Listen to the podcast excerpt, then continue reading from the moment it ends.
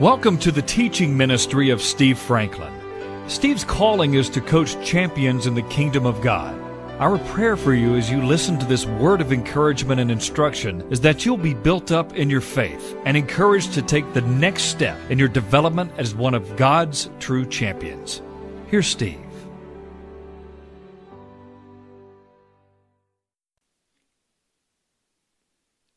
First Peter 5 is where we were last week, and we're going to have a brief review of that, and then we'll take new ground here today. Father, this is your word. I ask you to fill your servant, Lord, and you would receive all the glory and the honor and praise for it. Open our hearts to receive it in Jesus' holy and mighty name. Amen. Before I do that, I want to thank you for coming to new new venue here. We will be out of our old offices. These offices are not done quite yet. Need a couple of weeks. We'll be out of our old offices. Our deadline is the end of this month, and um, so you, I'm very grateful for Dina, Pastor Wayne, Deborah for the labor this week.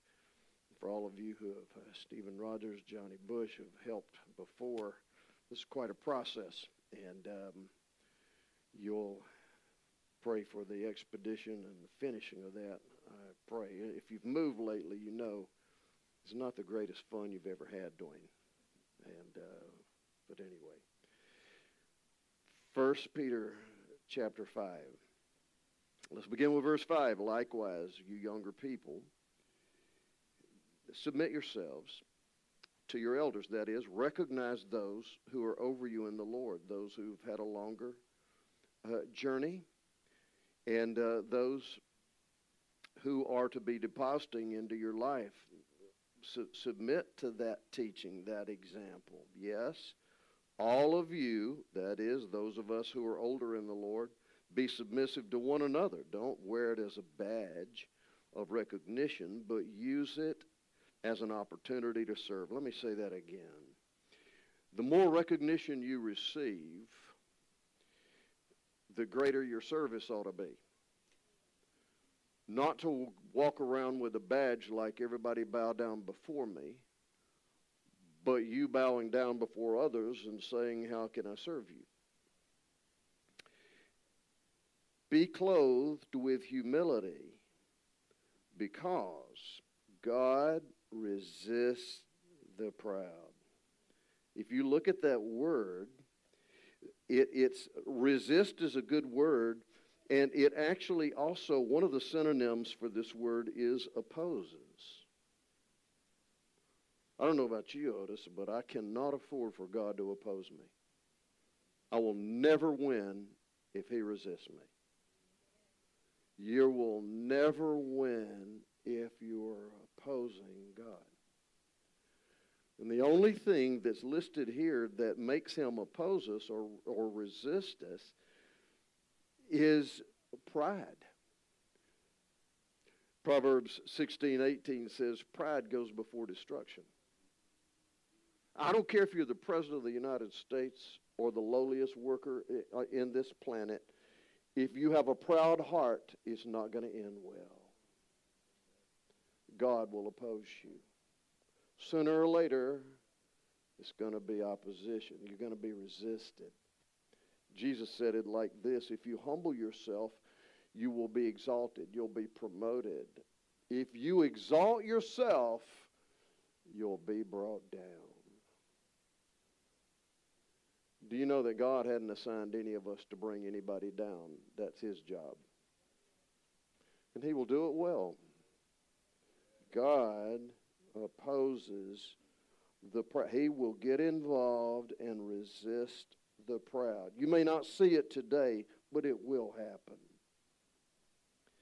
God will give grace, favor, and ability. Everybody say it with me favor and ability to the humble.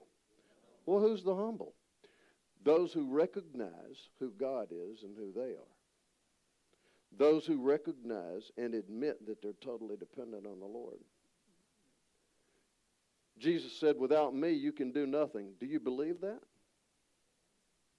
That was not a proud statement. It was just coming from the heart of him who knows the truth fully. Without him, you can do nothing. Without, without him, you can do nothing. I like the saying, and I believe it's scripturally active and accurate, and that is, without him, I can't, but without me, he won't. It's a partnership. It's not some automatic deal that we're nothing but robots. There's a partnership there. God resists the proud. So I've been praying, Lord, show me any area in my mind, my emotions, my will that is in my soul. Show me anywhere where there's still strongholds of pride because I don't want to be resisted by the Lord. I want the favor and the ability of God, don't you? What a wonderful promise. Do you know that God will give you favor and ability to operate in your family? He'll give you favor and ability to operate in your in your job. God will give you favor and ability and whatever it is if you'll submit to him and, and submit and admit his that you're totally dependent on him. Now look verse 6. Therefore, since God gives favor and ability to those who will humble themselves. Humble yourselves under the mighty hand of God. How many of you know there's nothing over your head today that's not already, already under his feet? Do you believe the mighty hand of God can, can change things by sundown? Do you, is there any situation that you are facing or couldn't face or could ever face that the mighty hand of God's not equal to? More than enough. Humble yourself under the mighty hand of God that he may exalt you in due time. Who determines due time? Somebody out there or God Almighty? God determines due time for those who humble themselves under his mighty hand. Notice and remember what we said last week, and that is that one of the ways that we humble ourselves is something we don't normally think about. Verse 7 tells us how to humble ourselves. Cast all your worry, care, and anxiety on him, for he cares for you. When is the last time that you caught yourself worrying about something and allowing your mind to give you a scenario of how you hope it doesn't turn out? And then amazing how quickly our mind can go down a path to something that we don't want to we don't want it to turn out that way. You go to the doc and you get a report that there's something suspicious and your mind says, "Well, you're going to have full-blown disease and this is it for you." The, your mind don't do that? Yes, it does. And worry, fear, and anxiety begins to rev up on the inside of you.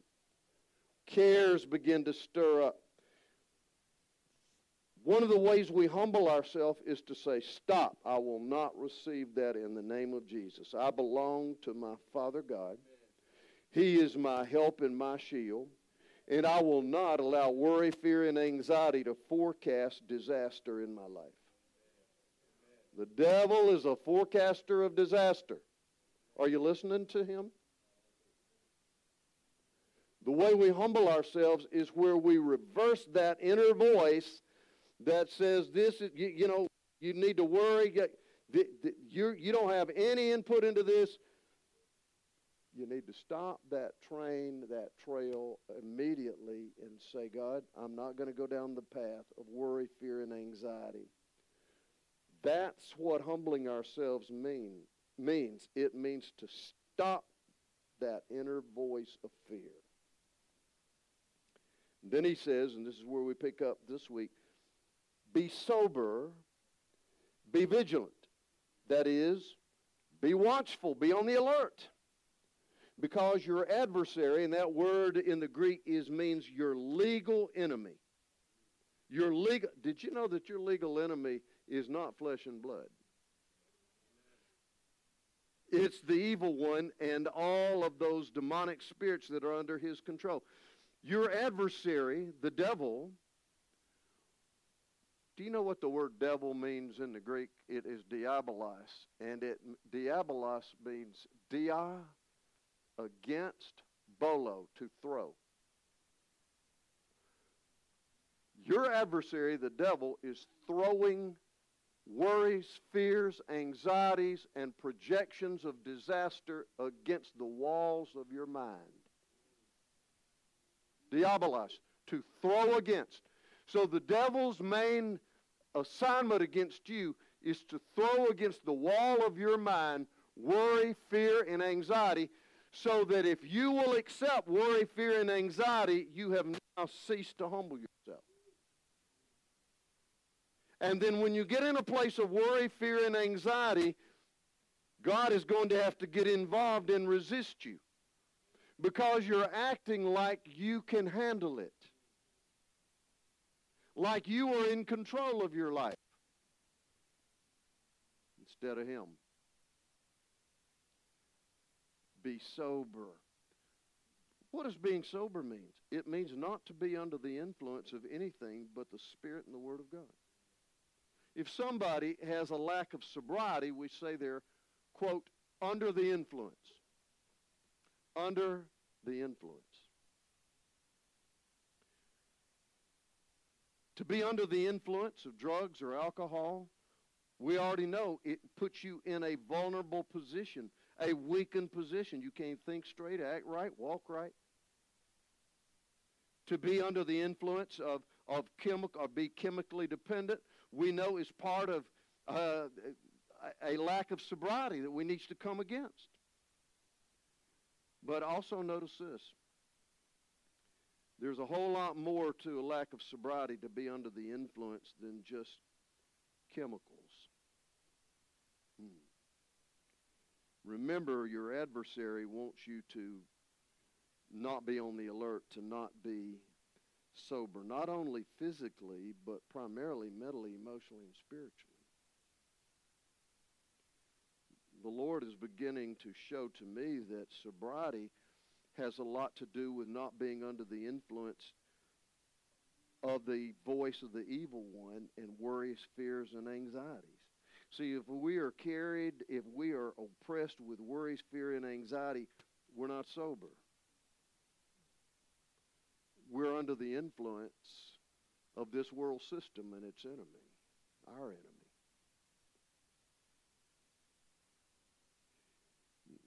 The devil is a liar and the father of lies. There in the middle of your outline there, I had John 6:44. That's my mistake. It should be John 8:44. Jesus said to a group of people who were very, very religious, he said, "You are of your father the devil, and he is a liar and the father of lies." So understand this that those voices that we hear from the outside or even the inside that don't line up with the truth of God's Word, the voice of the Holy Spirit, those lies come from the father of lies. And we're to be sober, to be vigilant, watchful, that is, to be active, not passive, but to be active in this war because our adversary roams around. But wait, one other thing. Let me let me say this: sobriety is not just uh, chemical. Sobriety could be under the influence. A lack of sobriety might be under the influence of fear. If I'm under the influence of fear, I am not spiritually sober. I am intoxicated with that which flows from the evil one if I'm walking in fear. If I'm walking in anger, then I am not under the influence of the Holy Spirit. I'm not being filled with the Spirit if I've got this, this sense of anger. Have you noticed the saturation of anger that's in our culture, in our media, in just in the very atmosphere of our culture? The anger. And believers are beginning to get suck, sucked in to just, just want to be in a fight all the time, just conflict. Uh, it is anger, and uh, some people are actually feeling like um, that all the issues are evil people. Contention. Ask yourself this Do I find that my mind and my emotions, am I emotionally and mentally stirred up and in conflict all the time? Then I'm not being filled with the Holy Spirit. Because being filled with the Holy Spirit, there's love, joy, peace, patience, gentleness, kindness, self control. So I can be intoxicated with anger and conflict and contention. It is the right thing for us to do to stand and to stand strong in the in, in the things of God, but it's also the right thing for us to do to be in prayer for all and to walk in love. So if I'm not walking in love, I am walking in contention and fear. I can be absorbed with entertainment. Have you ever noticed how intoxicated our whole culture is with um, the cyber world? Have you not noticed? Have, have you gone out to a, a restaurant lately? You can have a couple, you can have a single, you can have a family, and within three minutes of sitting down, everybody's got the little smartphone out, checking messages, looking up things, listening to the voice of information on that smartphone at dinner table. Just, just take a look. Take a look at, and we wouldn't dare be caught dead without our smartphone on us. And the evil one is using our lack of sight. We're intoxicated under the influence of all kind of voices that are not the voice of truth and the word of God and the love of God. Ask yourself this question. Am I intoxicated? Am I under the influence of all the information that's floating around out there in cyber world on my apparatus? And be honest about it. And what's happening is, Pastor, is that we are absorbed with all kind of information that comes to us from all kind of sources. And if we're not careful, that information begins to get, it becomes reality and truth to us and has more authority than the Word of God.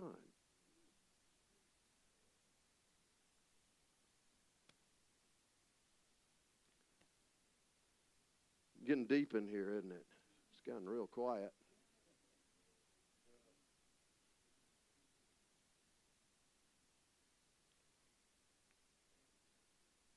Where have we become absorbed and under the influence? The devil wants us. Let me just put it like this Your adversary, the devil, walks around like a roaring lion seeking someone whom he may devour. Everybody say it with me. If I am under the influence of anything that's not the truth, then I am a attractive target to the evil one. Roaming around trying to find, looking for somebody who is under the influence of something that is not the truth. Jesus said, Father, thy word is truth. We're so full of information, so full of information. We need to say to the Lord, God, your word is my truth. We become attractive to the devil when we are full of worry, fear, anxiety, anger, contention, all kinds of information, stirred up emotionally, mentally. The word says in verse 9, resist him. resist him. James says, resist the devil and he'll flee from you. So you know what that means? If you will if you will stand in the authority of the Lord, the devil will flee from you. Jesus never wanted us to be running afraid of the devil or his attacks. The word says that we are to stand strong in the Lord and in the strength of his might. That we're put on the whole and entire armor of God. Are you armored up? When you sense the opposition, do you armor up? Did you put on that helmet of salvation? That breastplate of righteousness, that girdle of truth, that taking up that sword of the Spirit and raising up the shield of faith and praying at all times in the Spirit. Are you armored up? How did Jesus look? Jesus faced the enemy face to face. From here to that chair, Jesus looked at Lucifer himself in the eyes. Called him a liar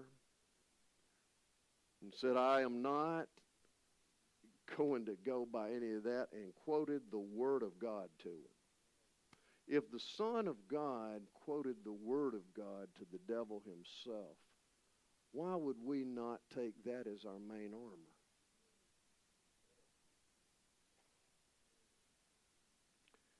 Resist him. Notice that the word doesn't say ask God to resist him. The word says that we are to resist him steadfast in the faith. How does faith come? By hearing what? The Word of God, knowing that the same sufferings are experienced by your brotherhood in the world. How many of you know it is not a picnic to resist the devil? It's no fun. To gird yourself with the Word of God, to be in spiritual conflict with the evil one is no fun.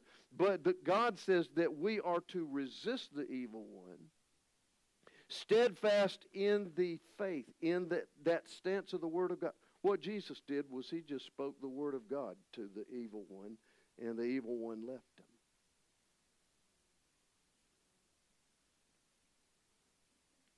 Notice that the context of First Peter, these these believers were in a they were in great suffering. They were paying a massive price for their faith.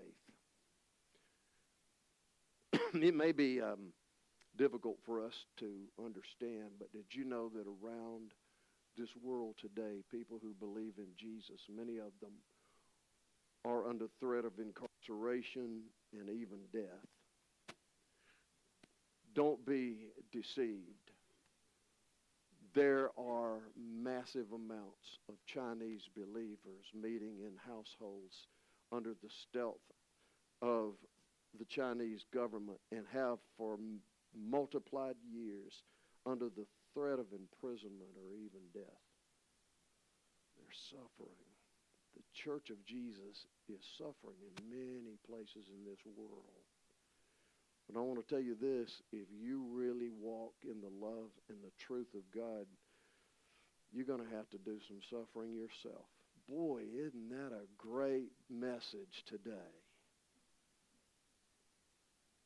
You're going to pay a price for walking in the truth of the Word of God. But notice what the Word says here. And that price is usually resistance. Um, your stand is going to be dissed and cast down as terrorist and everything else. But are you going to let your sufferings bring you to a more intimate place with Jesus or cause you to be very attractive to the evil one. I love verse 10. May the God of all grace, what's grace? Favor and ability. May the God of all favor and ability who called us to his eternal glory by Christ Jesus. After you've suffered a while, he will perfect, establish, strengthen, and settle you. That suffering you're going through right now that is driving you to your knees. Sometimes God doesn't answer right away because we're not developed yet. You know, the most important thing that can happen in my life and yours is not relief, it's development. Is your intimacy with the Lord getting more developed? Or is your worry, fear, and anxiety creeping up? And a lot of times it's in that suffering where we have relationships that are causing us pain, where there's financial stress, where, where there's all kind of things that cause us to suffer. And God says, I know you're suffering, but you need to understand this. I'm the God of all grace. I'm going to give you all favor and ability, and I'm going to perfect you. I'm working on something. I hadn't completed it yet. I'm going to establish you. I'm going to give you a platform that you hadn't had before. Hmm. I'm going to give you a platform that you hadn't had before. I'm going to give you a platform that you have never had before. I'm going to establish you. I'm going to perfect you. I'm working on some things that need to be corrected and, and, and resolved. I'm going to strengthen you and I'm going to settle you. All that turmoil that you're having to go through, the hurt and the pain Pray this with me right now. Mighty God, in the name of Jesus, I come against generational sin, every curse that has bound me and those in my circle. In the name of Jesus, I speak life in the name of Jesus, and I speak death to that curse. It shall no longer prevail I speak to the spirit of fear today that is operated in you today. I demand that spirit to be released from your soul, to be bound in the pit of hell and not to return. Show up the minds, shore up your hearts, believe the Word of God, fortify yourself with strength from other believers who will pray with you and for you. Don't be ashamed to admit that stronghold. Stand against it and get fortification from the prayers of others.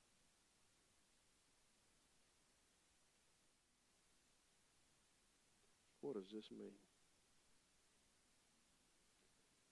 All we want to do is hear what the Lord is saying.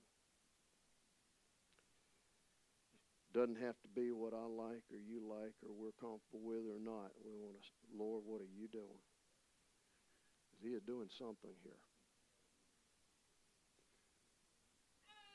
The Lord has refined our church family.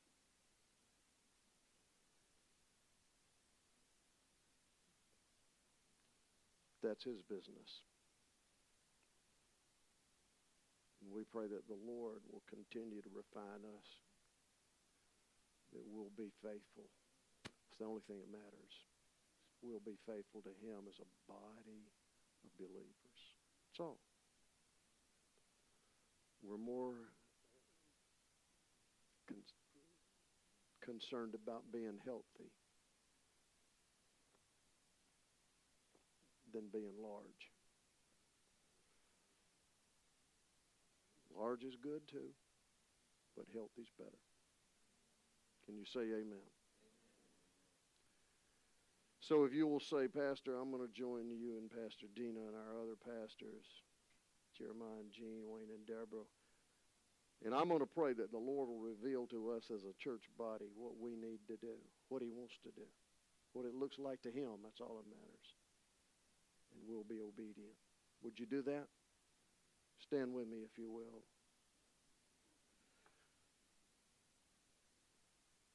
maybe the most unusual service I've been to in a long time and maybe ever. Show us what you're saying, God, and we'll do it. And I thank Donnie and Janet for the words they were obedient to share. That the Lord gave them. Hallelujah. Lord, we give you honor and glory and praise for your presence. Show us what you're saying, Lord. Reveal to us what the Spirit is saying. Sometimes we don't even understand with our mind, but we know, God, that there's clarity and order in your voice. I pray that every stronghold, every vine in the soul of those who hear that has brought forth poisonous fruit would be destroyed by the power of the Spirit and the Word of God, the ministry of the Holy Spirit. We give you all the glory and the honor and praise. In Jesus' name. Amen. We'll see you next week. God bless you.